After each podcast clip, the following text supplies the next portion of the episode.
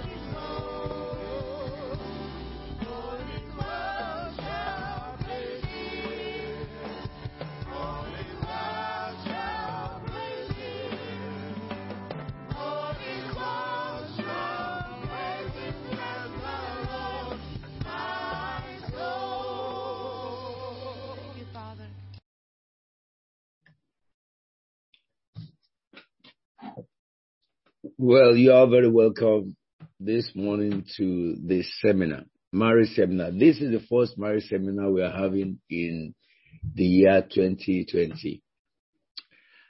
And uh, haven't also had a lot of seminars in marriage. I want to say to every one of us that, you know, someone may have a question in this, in their heart that, but we have seminar about marriage almost all the time. Do I need another seminar? I will tell you that yes is the answer. The reason why we need to continue to have marriage seminar throughout our life until we, you know, the Lord will call us home is this. We start our life with, you know, as singles. And then as time goes on, we discover that we come to the very place where we want to become like our parents. And, you know, we begin to look for a life partner. And then suddenly somebody will show up in our life. And we pass that stage to the place whereby we now decide that, well, I think this one among those who have shown up is the best for me. And we get married. Now, when we get married, our thoughts and our hope is that at last we will rest. And, you know, during courtship, a good number of us really experience the true love. Of course, not every courtship on earth is based on love most of the courtship on earth is based on deception and self-satisfaction because somebody wanted to satisfy their urges of sex. And so they go into all manners of fake promises and then get into the marriage and then their true color will begin to show up while the other person will now find out that he has gotten into a hot soup and a hot pot that he can never get out of. However, we pass through that stage in life while those who marry genuinely and sincerely in true love continue to enjoy the bliss of marriage, continue to enjoy the understanding of marriage until they also begin to meet some rocky, uh, uh, their boat begins to hit some rocky platforms. it could be interference of parents in some people. It could be interference of uh, brothers and sisters, of wife or husband. It could be interference of immediate family. As I said it, it, could be interference of distance family. It could be interference of friends. An association that we eventually find ourselves in. And suddenly a good marriage based on the right footing begin to change. And you see these influences continue to, to wrestle with us until we have children, until our children get all get, get to the matured age and they to get into the business and they get married and then we become grandparents and then we become great grandparents. You will agree with me that whatever stage you are in life, you need marriage counseling, even if some of us are were bereaved, our husband is gone, our wife is gone. Even those ones. Because marriage counseling one is for those of you who are intending to get married or marriage seminar. I will say, not counseling now, marriage seminar. It's exposition about marriage. For those who are here to, to choose, for those who have chosen who they will marry to know what it is, for those who have been married and have been going on right to know what to do to, to, to enjoy the maximum, their maximum in their marriage. And then also for those who have married and they are unfortunate to know what to do, how to go about it. And also those of you who have become grandparents and great grandparents for, for, for, for you to be able to counsel your children. Because when you become uh, uh, parents and then your children become married, that is the time that what you know is very relevant, much more relevant concerning your peace. Because if you are married, if you have children who are married and they are they are living in a marriage that is tense, or their husband or their wife is not cooperative, or one of them, either husband or wife, is intimidating the other, creating, but you know, life, you know, hard life for the other partner, you parents will begin to have problems. Whereas you are in the position at that time to call your your daughter, son or your daughter and then the spouse and sit them down individually and share with them the wealth of knowledge that you have in the scriptures. That is the only thing that can save them so that Satan will not shipwreck their, their married boat. So you and I now believe very much, and we know this that you will never graduate from learning. And most importantly, if I do an examination for all of you who are here now about what I taught you last in marriage seminar, if we have anybody who can remember without going to notes, there will be very extremely few among you. So marriage seminar or any lecture in God, you can never, you can never have too much of it. Now, so therefore today we'll go, I want you to write down and make sure you keep this in a good place where you can use it to to encourage other people. I will start my marriage seminar by giving you an intro, the origin of marriage. 20, the, the Genesis 20, uh, Genesis chapter 2 from verse 18 tells us the origin of marriage. Genesis chapter 2 from verse 18 to 25. I read that to you. It says, the Lord God said, It is not good for man to be alone. I will make him a helper suitable for him. Now the Lord God had formed out of the ground all the beasts of the field and all the birds of the air. He brought them to the man to see what he would name them.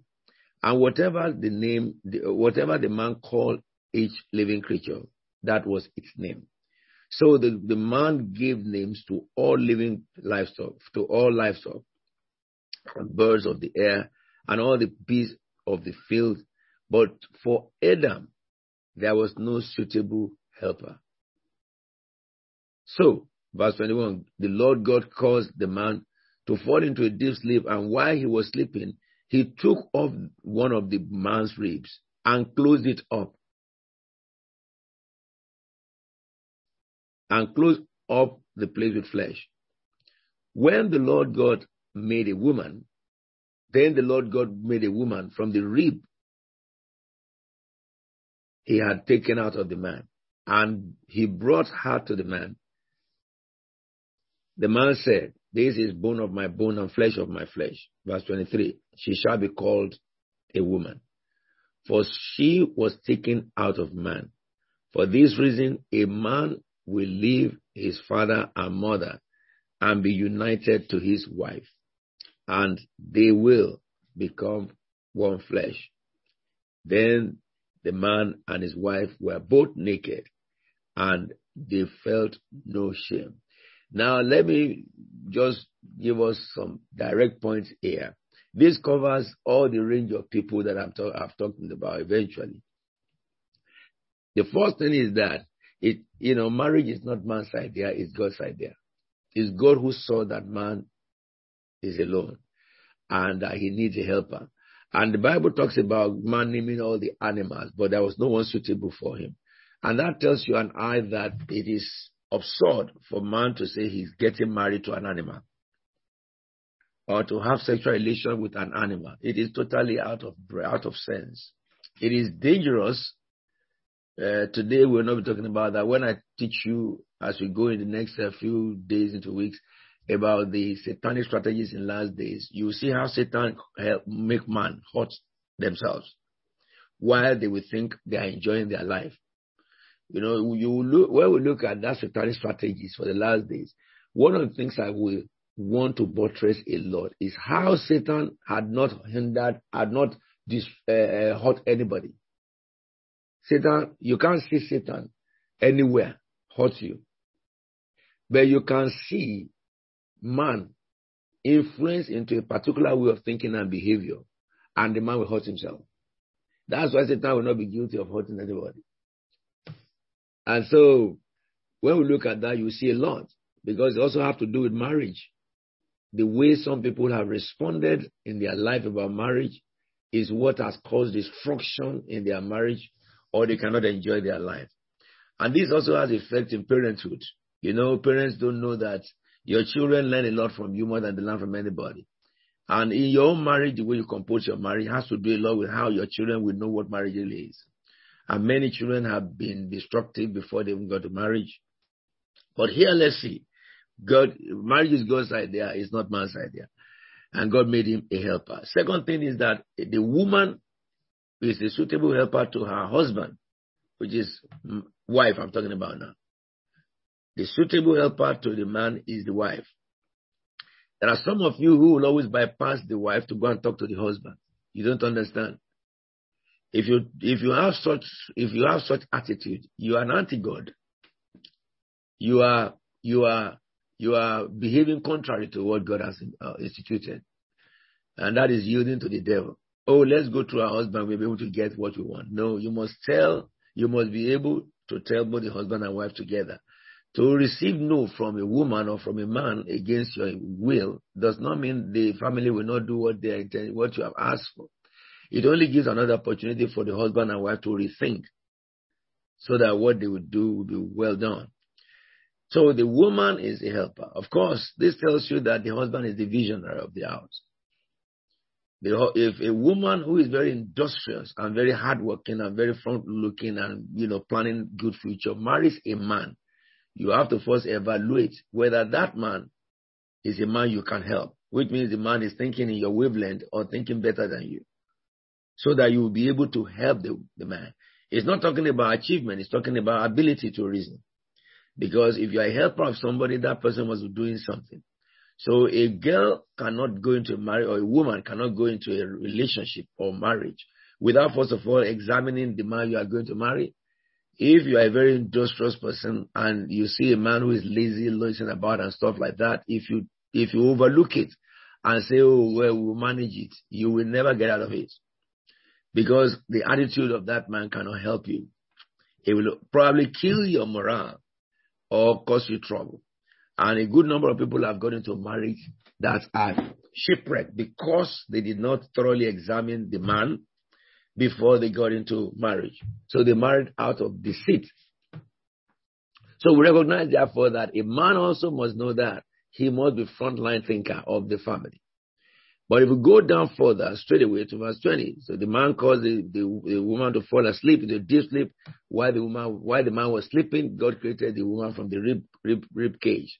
Well, that tells us that woman is very, very fragile. It is not a feminist idea to believe that women are weaker vessels because the Bible says so. And it has not been trying to become as masculine for a woman to think that I'm less creation by that. No, you are not less creation, you are complementary creation. As women have are, are very fragile in their nature, God has given women some, you know, great intelligence that man cannot think that way. And that's the reason why God said, I create the man and I create the woman as a helper. Women get into trouble when they try to put the cap, put on the cap of a man. You will always get trouble in your family and get crushed. All right. The same thing a man must recognize that you cannot, uh, you know, think everything through alone because the way you think is different from the way women are created and built to think. And when you bring the, the, the, the, the nature of a woman, who is the wife, into marriage, and husband and wife put their synergies together, that is when the marriage can think right. So, I want us to understand that, as believers, that the position God has created man does not make man more superior in humanity than woman. And the position God has created the woman does not make the woman subsidiary or sub sub in superiority. You are equal in creation, but you have different functions. And each one should not try to do the function of the other. That is where marriages get into, you know, a, a crash. And of course, you must pass this down to your children, because of the secularism that is going on in the world today, which is caused by the devil. These all these you know misogynistic, misogynistic ideas and stuff like that. If Christians are not careful, they think they, they look like it's a just cause. But if you go into them, you will discover that it came from feminism, which is not of God. A woman will be satisfied and be happy and celebrate what she is. You are indispensable when it comes to the commonwealth of, of, of the world. Same thing a man should celebrate who he is without thinking that he is a superior being. You are not a superior being. And this is the word of God.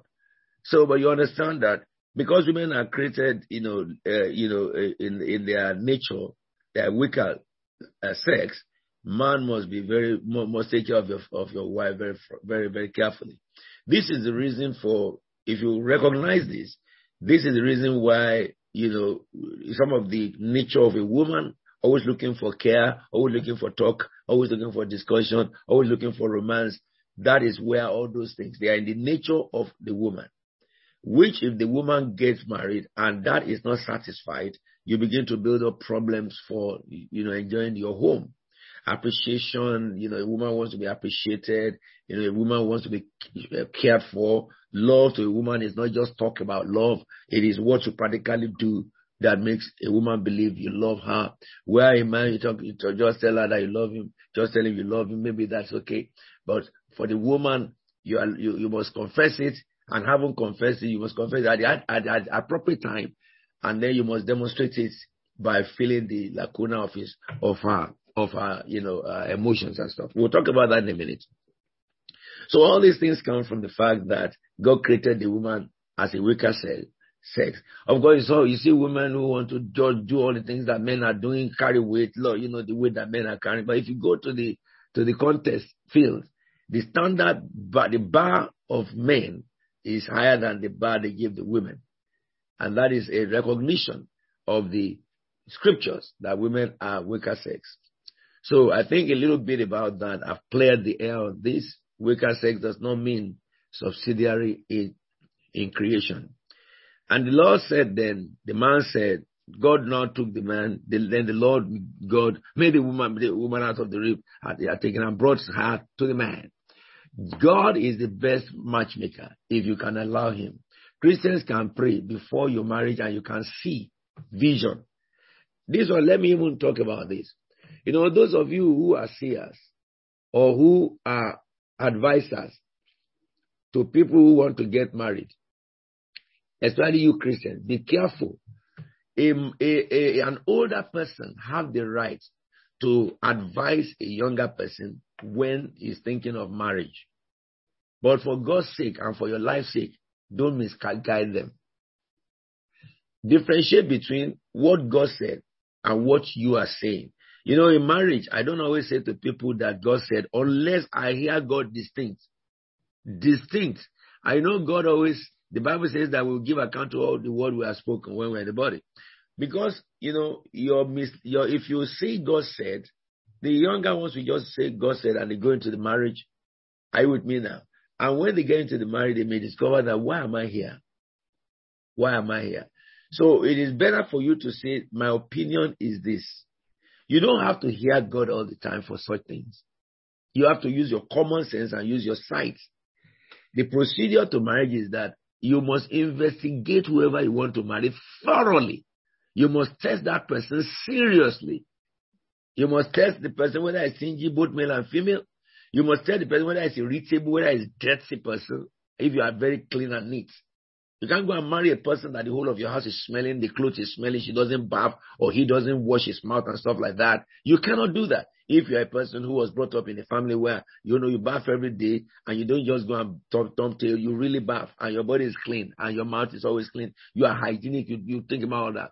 If you go to a person who in his own family, they don't care about things like that, it's the beginning of problem for you because you will always be angry with yourself in that kind of environment, especially if that partner does not want to change. So when you are talking about marriage, you who is getting married must not marry because somebody said God said. You must marry because you said, I want to marry this person. The whole world may prophesy that God said. That does not mean God said. And until God tells you, or you are convinced, and if it is God who told you, your very your investigation will be thorough and it will be good.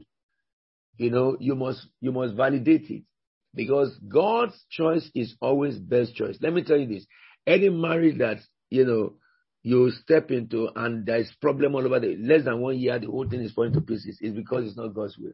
It's so simple. It is not God's will. It is the will choice of a man. If a man will wait for God's will, it is impossible for you to have such. Impossible. Because God is the best matchmaker. Look at what, what the Bible says here. He said, when Adam saw he said, at last, this is bone of my bone and flesh of my flesh. We must recognize this. We must not mislead people. It's good for us to tell people that my opinion is this than saying God told me. And tell the person who wants to marry to go and pray too.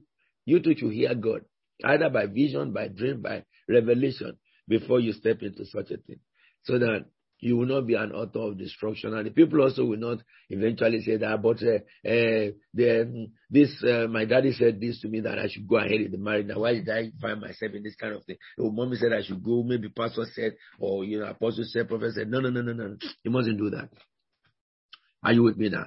If the person wants to marry, must open his or her eyes. That's the reason why your knowledge in a seminar like this will help you in counseling your children who are unmarried. You get me now? So that nobody will not say, I'm not informed.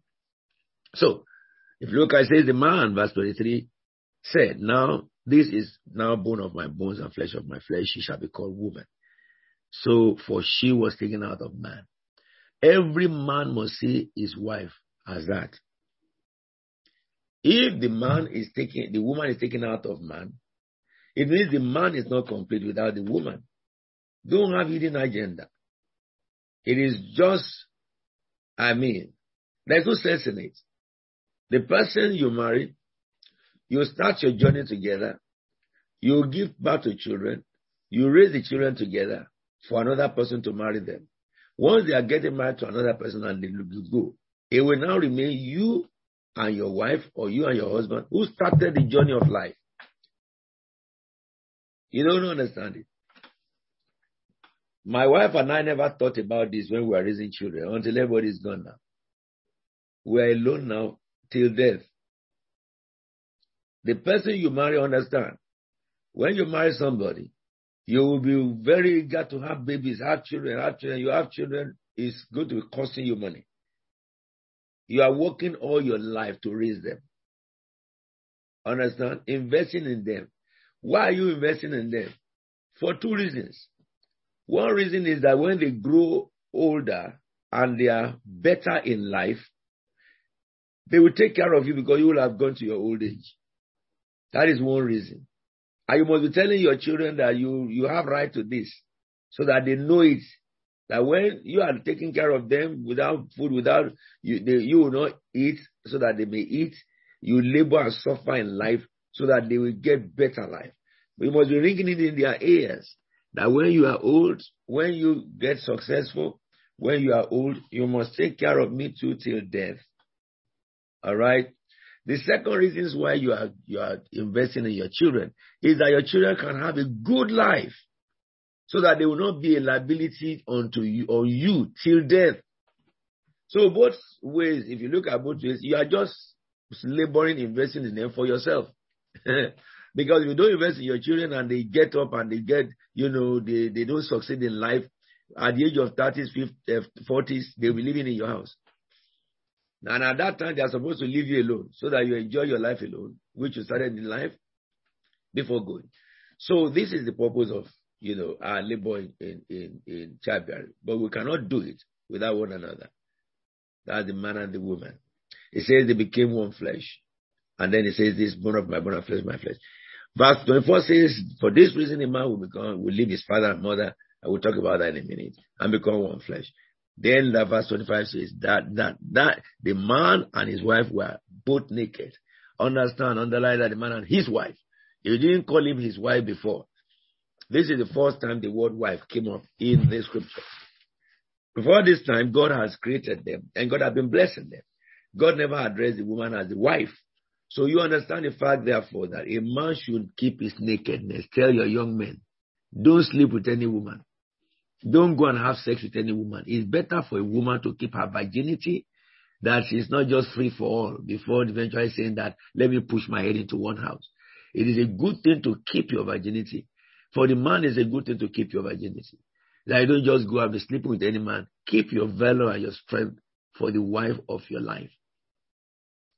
And that you can, you, a person should be ashamed if you are naked before another man who is not your husband or before another woman who is not your wife. You should be extremely ashamed. And a Christian should not get involved.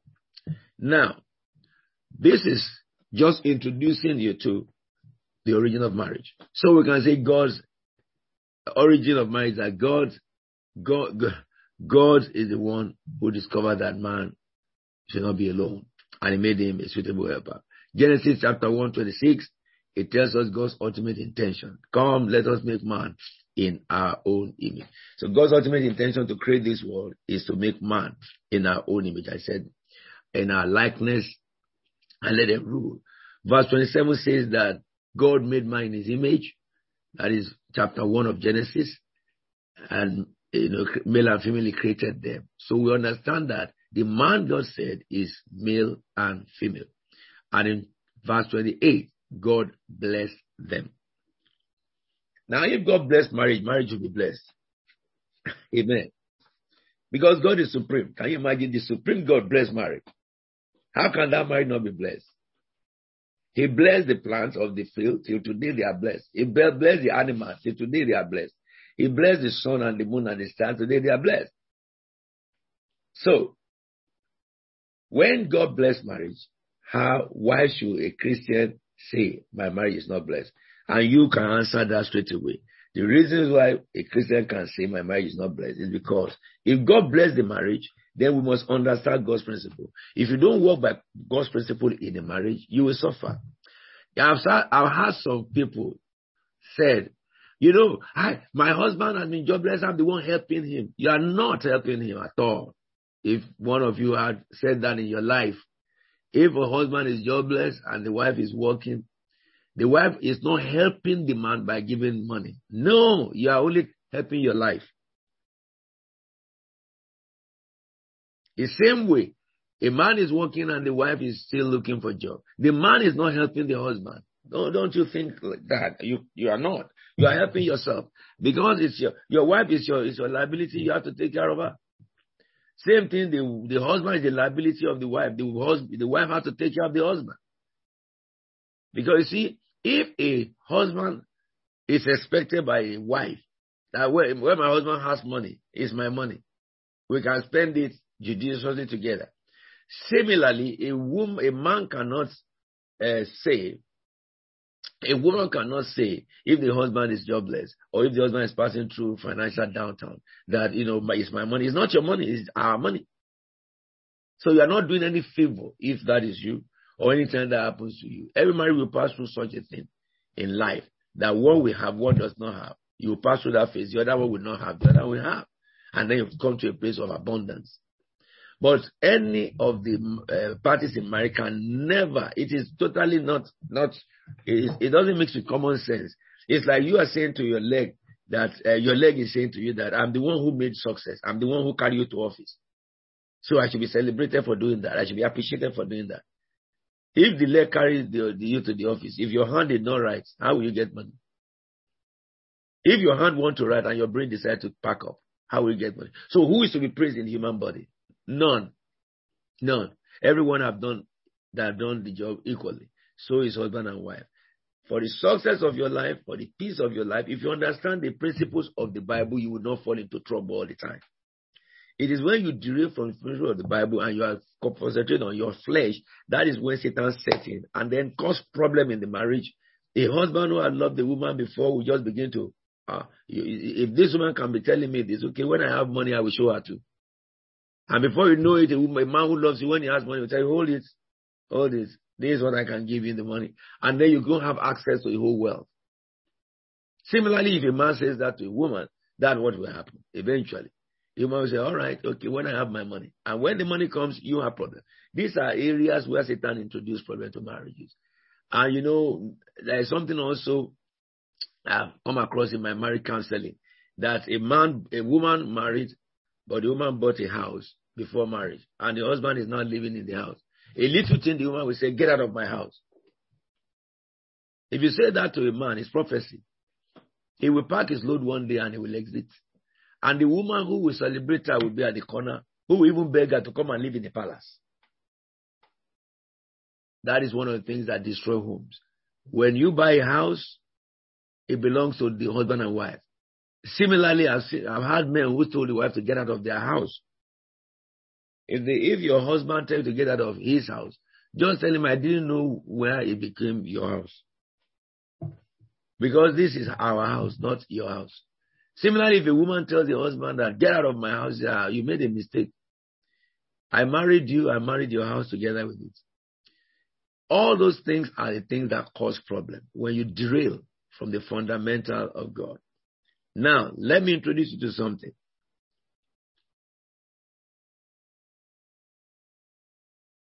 For those of you who are not yet married, let me talk about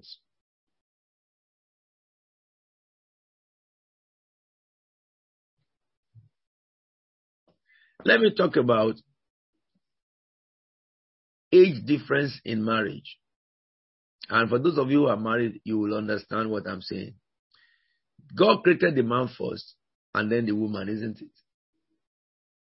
So that tells you that husbands should be older than their wives. How the best difference, disparity of age of a man and a wife should be within your age band, maybe within the within three five years of age disparity. What about if you marry somebody who is 10 years older than you or 20 years older than you? That is a, a woman married a very older man. There's no problem. But the problem is this. You get that language? There's no problem. But this is the problem. One, you must know that the generation you marry is about a number of generations down your generation. The way the younger one will think is totally different from the way you think. Completely different. Our age think together. Your age think together. There are things that you believe in your age that their age don't believe in it. There are things that you do where you do things in your age that own age don't do things like that. So what do you have to do for that man to be successful? The man who is older, who had gone to marry very younger woman, all right, should now humble himself to understand from that young woman how do you reason? What are the things that appeal to you? You can just go and buy a, a cloth for the woman. She, uh, her group don't don't wear such clothes. Your group is old. You only need to add ten more years to your age. You'll be her father. Are you with me now? So one of the things that conflict in such marriage is your way of reasoning. Not because you don't love one another, so which means that the man had to adjust and tone down to understand the reason of that woman. But what about the woman? You have married somebody who is a lot older than you, whose reason is different. The woman had to surrender completely so that you can understand the way that man reasons. If both of you can can do that, sacrifice is painful, but you have to, especially really the way your husband will behave to your friends may be strange. And the way your, your wife would behave to your own old friends may be strange because as far as this is concerned, you are all age group. Because he has married you. So, if you can just recognize that it is a matter of give and take, you can mitigate for the disparity, and then the woman can hear the man's cry, and the man can hear the woman's cry, and you meet at the midway. But such marriage cannot be like a marriage of people who are just one year older, two years, three years older, because they are still within the same band of of uh, of age, and their reasonings are not, you know, they are still within the same band of reasoning. So you must know that those of you want to get married, don't just say that, oh, I'm a woman, you know, I'm getting late. You are not late. Wait for your own turn, and God will bring the person. It is better for God to bring the person for you. The similar, similarly, if you marry from different culture, this kind of thing will have, uh, affect you. The husband will learn the culture of the woman, the woman will learn the culture of the husband. There is no such a thing that I'm the man, you must learn my own culture. No, it does not happen like that. A woman and a man who marry from different culture means you are bringing two cultures into, into effect to give birth to a new generation of both cultures. You don't say that I'm the husband. I'm the one that my wife should learn my culture. You are joking because you went to take her from a culture, you must learn their culture. If there's a particular type of food that they cook in a culture, they should be cooking it for you and you have to eat it. You can't marry her and not marry her culture. Same thing, the woman cannot marry the husband and not go and learn the food that they cook in the husband's culture. You must give it to him. So we understand that bringing the two cultures together will enrich our culture. It also extends your border and territory. There are some people who do not understand this and they are not able to enjoy the broadness, such mix brings. It brings broadness, which is a very rich culture. But if you don't understand that, you may have problem in the area of culture. Now, let me now go into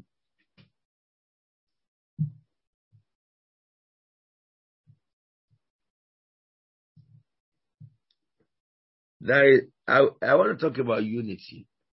Then I'll talk about the purpose for marriage. It won't take me five minutes. Do you observe this that God cannot bless any any uh, um, people who are supposed to be together in disunity. When church is disunited, God cannot bless it. When marriage is disunited, God cannot bless the marriage. But let me help you know how it started. This is the reason we should go to Genesis and see it. You know, at the beginning of Genesis, chapter 3, all right, I want to show you something in Genesis chapter 3. That'll be our main focus, and then we're going to stop this lecture. Or if there's a question, I can. If you have a question, you can put it on the on the platform, and I I will answer the question. Because marriage is very, very good, very, very good, great. I'm I'm happy to be married. I would have be. I don't know what I would be if I didn't marry. I am so happy. Now look at what it says in Genesis chapter one uh, chapter 3, sorry. Genesis chapter 3. Understand the principle. Now the serpent was more crafty than any other wild animals that the Lord God had made. He said to the woman, Did God really say you must not eat from the, any tree in the garden? The woman said to the serpent, We may eat from the fruit of the trees of the garden, but God did say, verse 3, You must not eat from the tree that is in the middle of the garden, and you must not touch it. God said, Don't eat it, don't touch the tree, or you will die. All right. You will not die, surely die, the serpent said to the woman. For God knows that when you eat it, eat of it, your eyes will be open. And you will be like God, knowing good and evil. When the woman saw that the fruit of the tree was good for food and pleasing to the eye, and also desirable, desirable for gaining wisdom, she took some and ate of it.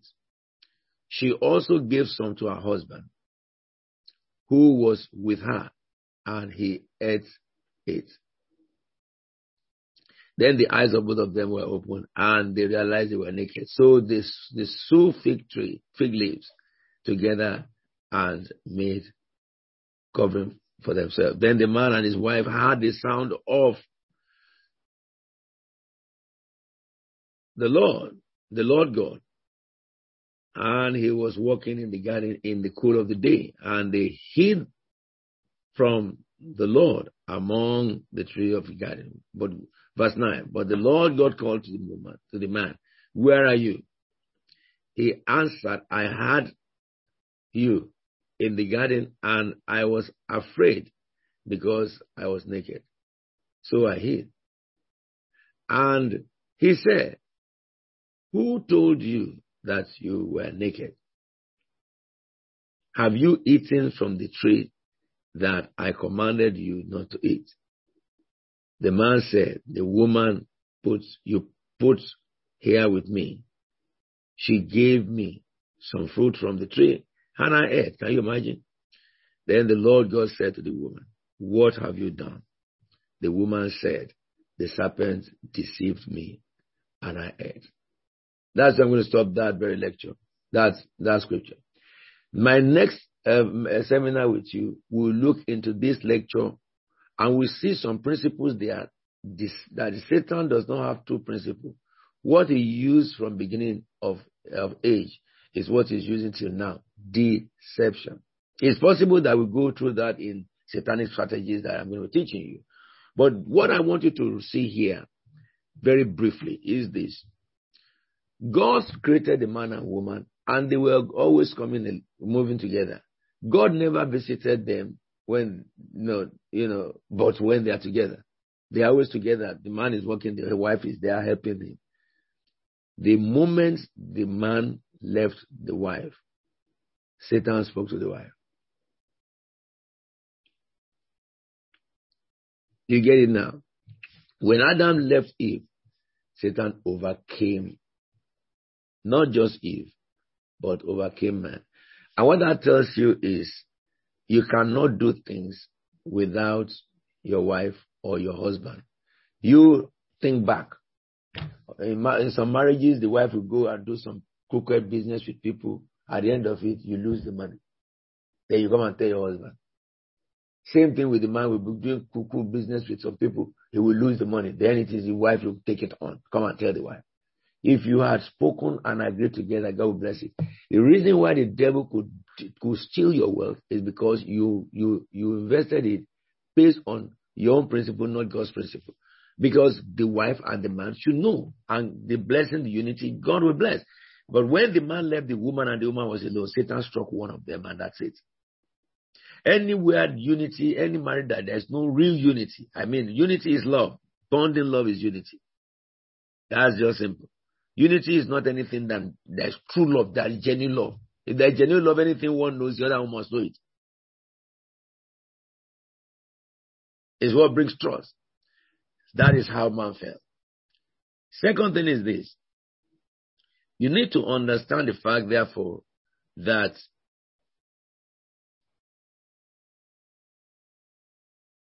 God had advised uh, Abraham, uh, uh, Adam that they should not be together all the time.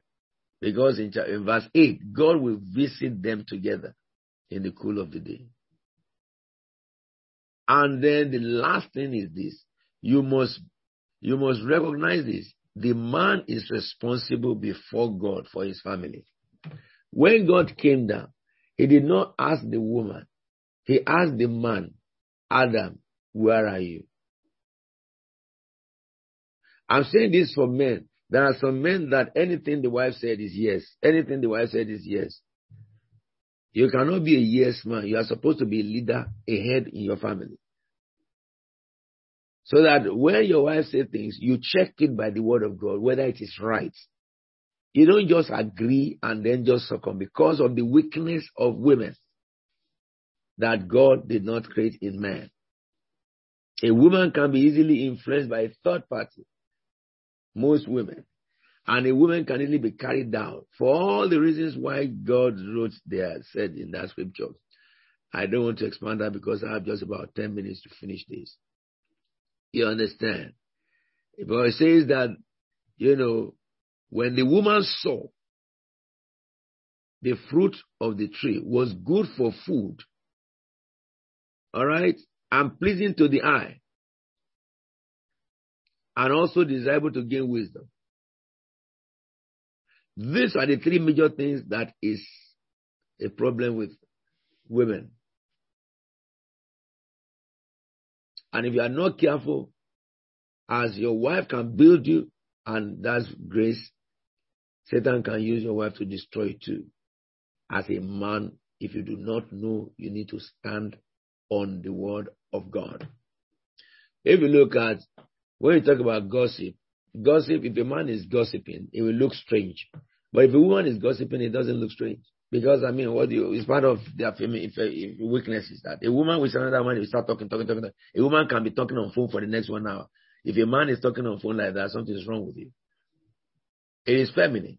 There are some characters and characteristics that go with feminism. A, two men will meet in the bus stop, they will just, if they say hi hi to one another, it will be God, thank God for that. They, one will just stand, the other one.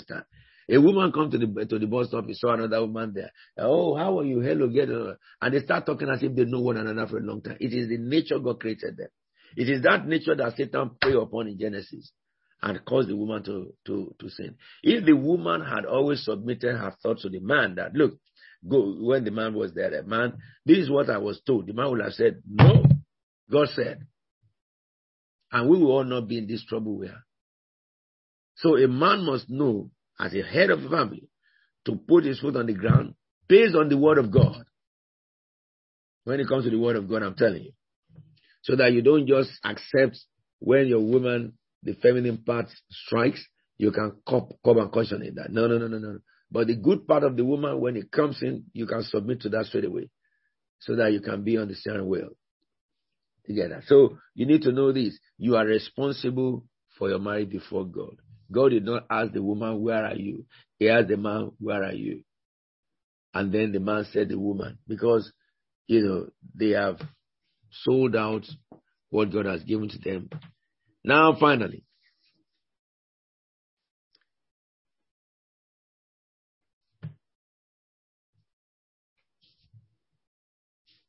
the husband and the wife are helpmates.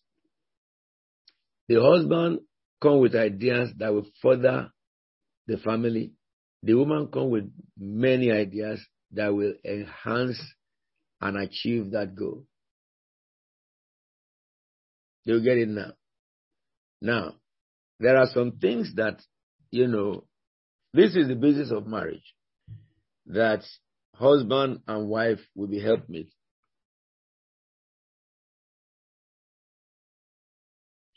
We're going to look at some factors that are involved in this collaboration. You know, this is the work of collaboration. I have taught you before, before we go to the end of this, that there are three major, you know, uh, uh, words that you mustn't forget. Which, in looking at marriage and God and man, what God commanded they were both naked and in no shame. Transparency. You know, I will make him a suitable helper. Collaboration and cooperation. Transparency, collaboration and cooperation. Transparency, you know, goes to the place whereby if I make, if I want to make a wrong decision, I expect my wife to put her foot on the ground and say, no, you cannot do it because this is what the Bible says. I've been transparent with me. If my wife wants to go across the border, I say, no, no, you cannot step that region. This is the scriptures. That's been transparent. Apart from the fact that you can't do anything secret. I want to surprise my wife. I want to surprise you. You may surprise your wife by buying a new car for her without her knowing. That's all right. But you can't go and buy a house to surprise your wife. Unless if you put her name in that house and she's the only one who has it. So if you say that surprise, surprise. Look at this. This is the deed of land. This is yours. Yeah, that's a surprise. Not you to go and be buying houses. In the secret, you have three houses. Your wife doesn't know you had houses. I say you are surprising your wife. That is not surprise. Understand this transparency, collaboration, and cooperation. These are great things that hold the fabrics of marriage together. But let me conclude today by taking you through about eight things that are very needed within marriage. Ecclesiastes chapter 4, verse 11. Ecclesiastes chapter 4, verse 11. You see, everybody should, should, this is a clinic, overhauling clinic. So that you look at your marriage in the light of the things I'm saying. Just put yourself right. It's not a time to blame husband or blame wife. No. It is a time for you to check whether those things you have been doing, the Bible says you shouldn't do, you are doing them. You know, so that you'll be able to correct yourself and live a happy life in your marriage. You know, marriage is not happy because there is money. No, no, no, no, no, no. Marriage is not happy because there is money. I and my wife, my wife and I have lived together in England, haven't lived in affluence, uh, prosperity in Nigeria as professionals and really had money of our age at our age at that time. we had money, we had wealth, but when we came to England, it's a different ball game. Everything gradually just vanished. But when the days we didn't have money at all in England, we were happy. Very, very happy. Whether we eat or we don't eat, as long as our baby was eating at the time, because in those days government give babies food and they give them money to survive. It's different from now. God will help this world. The world is going haywire. You understand it? So, but lack of money doesn't cause, it shouldn't cause problem in marriage at all, at all, because marriage is not based on money. Now, if one has, it's for both. If one doesn't, if two have, it's for both. And this expenditure in the house should be borne by the one who, who earns higher the, between husband and wife. There's no such a thing that, oh, you are the head of the house, so you have to bear all the costs so that uh, the, all the salaries of the man is going for bills and the woman is saving her money. I mean, that, if you die, your husband is automatic, the automatic guy is the owner of everything. Should you just die like that? That's it. That would be a mockery of that person. So you understand. Same thing with the husband. But you must know this. That's why in Ecclesiastes chapter 9, let's begin to see the principles. It says in chapter 4, verse, verse 9, two are better than one because they will have good return to their work. Is that not correct? That talks about financial stability. If you look further, it says, if one falls down, his friends can help him. But pity the man who falls and no one to help him. Verse 11. Also, if two lie down together, they will keep warm. But how can one keep warm alone?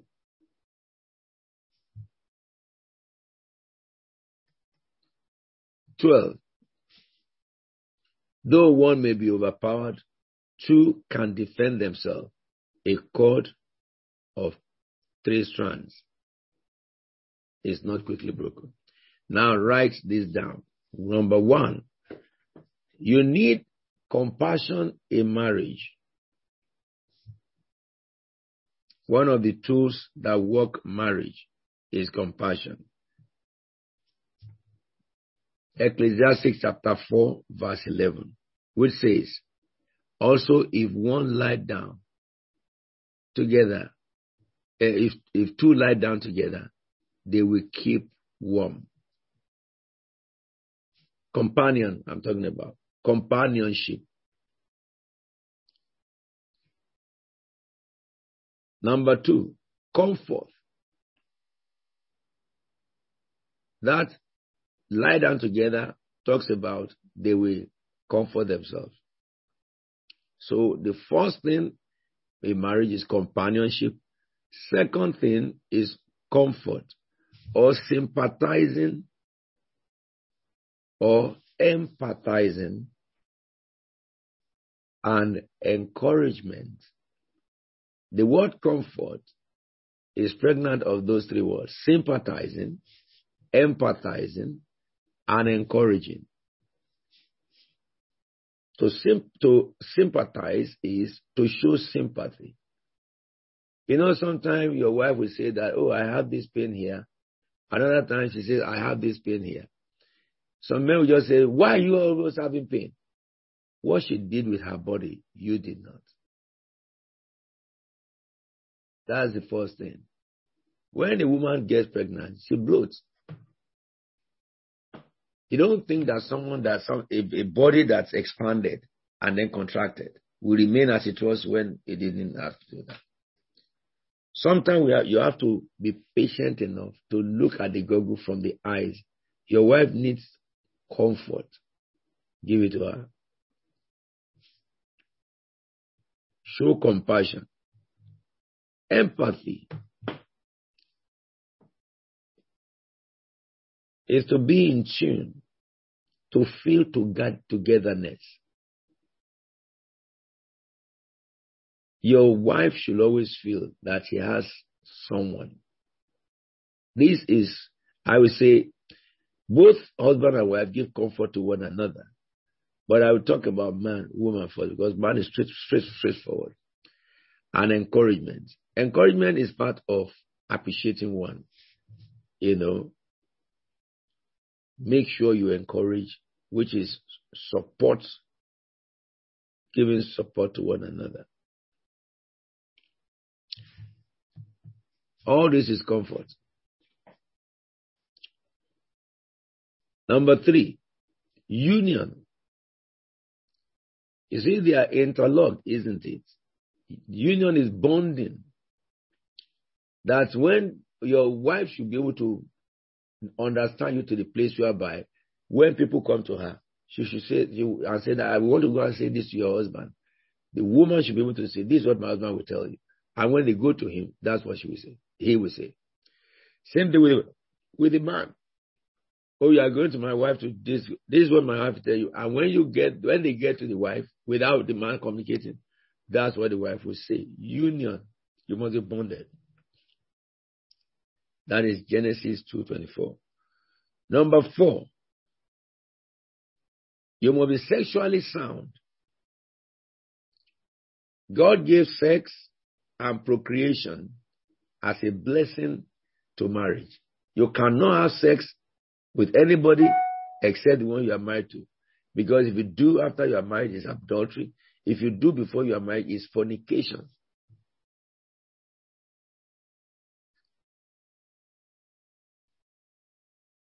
You can write Malachi 2 15, 1 Corinthians 7 1 to 6.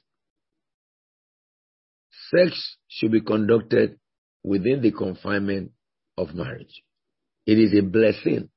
But let me say also to you that I think because I'm not talking about sexual intercourse in marriage, I'll, I'll teach you that some other time.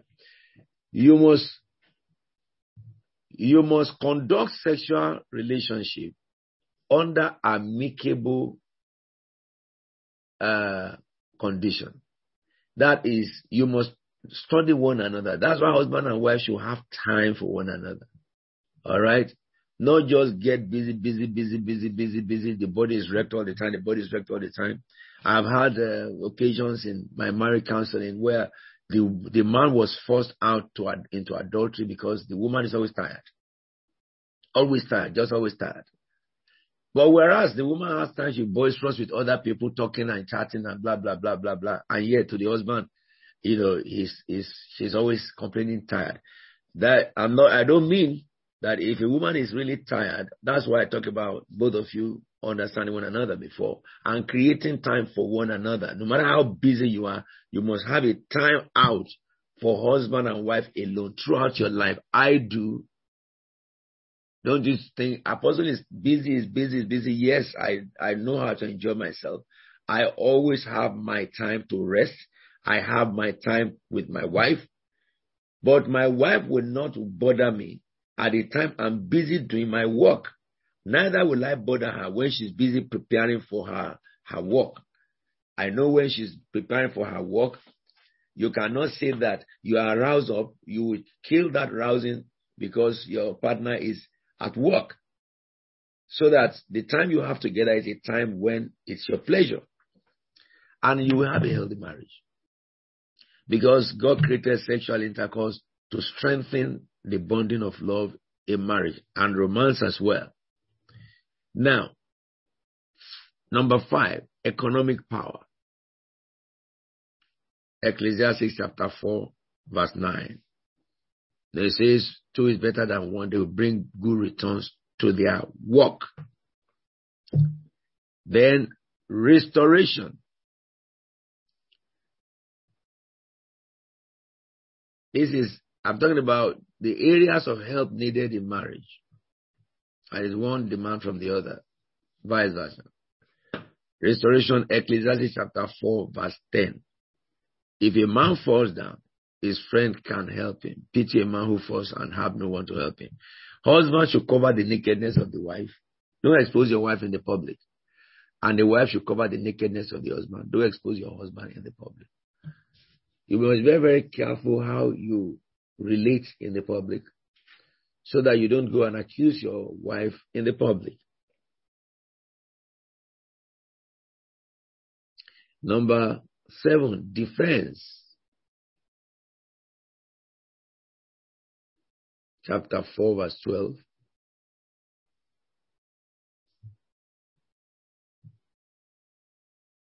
Though one may be overpowered, but two can defend themselves. You know, let me tell you this, men should know this. Women are always more defensive of their husband than men. Men will agree with me. But men must know this. Eh, so if your wife is so defensive about you, you must defend her too. There's nothing so frustrating for a woman that when you get into, let's say, let me give you an scenario, you get into arguments in the public and then, you know, you are always against your wife.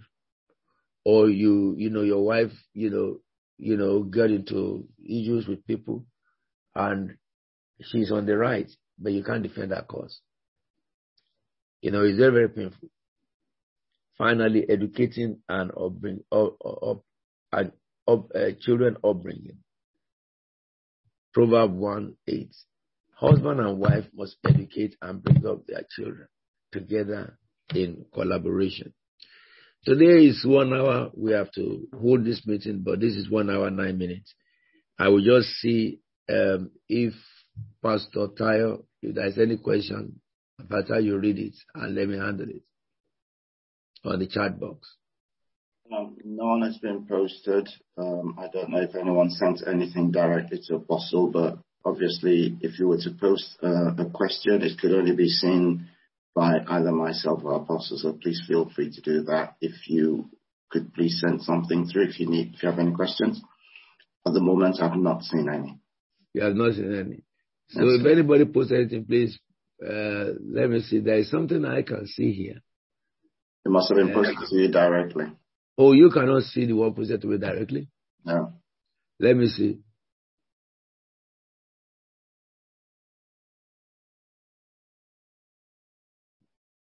You will have posted it on on the main line because you know my my screen is far away from me. Okay. Yeah, if anyone if anyone wants to send it to me, send it to Pastor Tayo so that he will he will read it. Actually, if anyone posts anything at the moment, the only people who can see it, if you post it on the screen, would either be myself or Pastor. No other no other individual. Uh-huh. Yeah, post it on the screen. We have this disengage other people from seeing it. All right, so I think we can conclude this by reading the three reasons or the three purposes or reasons why marriage was given, which we always read in every marriage service. One, the reason number one why marriage was given, that a man and a woman might enjoy lifelong companionship, help, and comfort from each other. Number two, that children might be conceived, born, and reared within the security, stability, and sanctity of marriage bond. Number three, it was given for the good of society, which can be very strong and prosperous only where marriage and family life is held in honor. These are the three reasons for marriage. You see, the first one is for companionship, not for children, making children. And there are people who say that my wife didn't have a child, my dad had a child, and they allow Satan to push them out, only to discover that they are the one who have low, low sperm count. Now, if your wife cannot go and try to have a child from outside, the man has no power, no authority to do so. It's just adultery, which is punishable by God. Do we get it now? So marriage is for comfort, to enjoy a lifelong relationship with somebody, companionship and help and comfort. That's the reason why I said that you must make sure the person you want to marry, you check them and make sure that you are, you are, you know, um, both of you are, are you know, uh, within the same band of reasoning, you know, together. And then he says the second one is for childbearing. And the third one is for society. May the Lord strengthen and bless you. All right. Pastor, if there's no question, I will want to bring this meeting to a close. Or does anybody have question? You raise your hand up where you are. Let me see. All right, we're going to pray for marriages. I want us to pray for every marriage. The first thing we're going to pray for them from this lecture is understanding.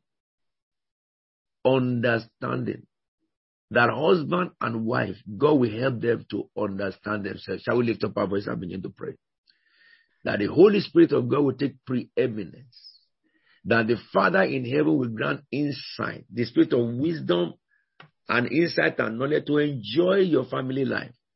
So that Satan will not have his way in your home. You are supposed to be happy for the rest of your life. For the rest of your life. Father, we pray thee in the name of Jesus Christ that you will grant joy, unity, to every marriage. You will, you will subject flesh or subdue flesh so that our flesh will not override our spirit. Our desire shall be for one another. O Lord our God, we pray in the name of Jesus. Let there be peace in every home on this platform. Lord, let there be peace in every home. Let everyone on this platform, oh God, enjoy their married life. The spirit of hell that destroy or attack marriages when they come, because they will come, grant us wisdom to overcome them. Grant us the knowledge of heaven to understand them, so that Satan will not be able to intimidate. Father, in the name of Jesus Christ of Nazareth, so that the devil will not be able to cause disruption in marriages. Oh Lord our God, we pray thee, we pray thee in the name of Jesus that you have mercy on us. Give us the wisdom of parenting that we'll be able to be good examples to our children. Pray that prayer. That the Lord will grant you wisdom in parenting and that everybody will be able to enjoy their married life. Now let us pray that God will bless every home with fruits of the womb. Children from the throne of grace. Children that will obey their parents, that God will give them to us. Children that will commit their life to service of God. Children that will go beyond us in wealth, in knowledge, in power, in prosperity, that God will give unto every marriage. And we pray for the children of the righteous, that the Lord will strengthen them. According to the word of the Lord, that our children will live in His presence. Great shall be the prosperity of our children. Pray that the Lord will cause the word of God to be in the lips of our children and it will not depart from their mouth forever. Pray that the grace of heaven will be manifest according to the covenant of God with the righteous. Pray for those who have not married among our children that God will direct them, that they will not shipwreck. Men and women that shipwreck people will be far from them. Any one of them that's engaged in a relationship that could destroy them, let us pray that God will destroy such relationship. They will not, they will not form. They will not take place that our children will serve God in harmony in their marriage. But those who have made wrong steps, that God will help them and step into their marriage and have mercy. That the Lord will redeem the remnant that is not destroyed and give them a fulfilled life. Father, we bless you. Those of you who are married, that God will give you the health and the strength to enjoy your married life. Any sickness that hinders enjoying your marriage should be taken out. God will bring healing to our bodies. It will rejuvenate our bodies. It will give healing to our spirit and our mind. People who have been hurt for a long time in their marriage, that God will heal their mind and give them a heart of forgiveness. In the name of Jesus Christ. Satan will not have any stronghold in any marriage, and the name of the Lord shall be glorified. Thank you, Lord, because it's done. In Jesus' holy and anointed name, we are praying with thanksgiving. Amen and amen and amen. Well, before we go off air, can I just say I thank every one of you who have joined us on this program, both on Zoom and on the on the uh, YouTube, because I stream this on the YouTube so that it will be they are available for people. May the Lord grant you knowledge and insight as you go through this program. You may need to sit down write down scripture by scripture, and then apply them. Look at the areas of your life that you need to apply those principles and apply them. It shall be well with you. And God bless you. See you tomorrow. Yes, Pastor Tayo, any announcement, please?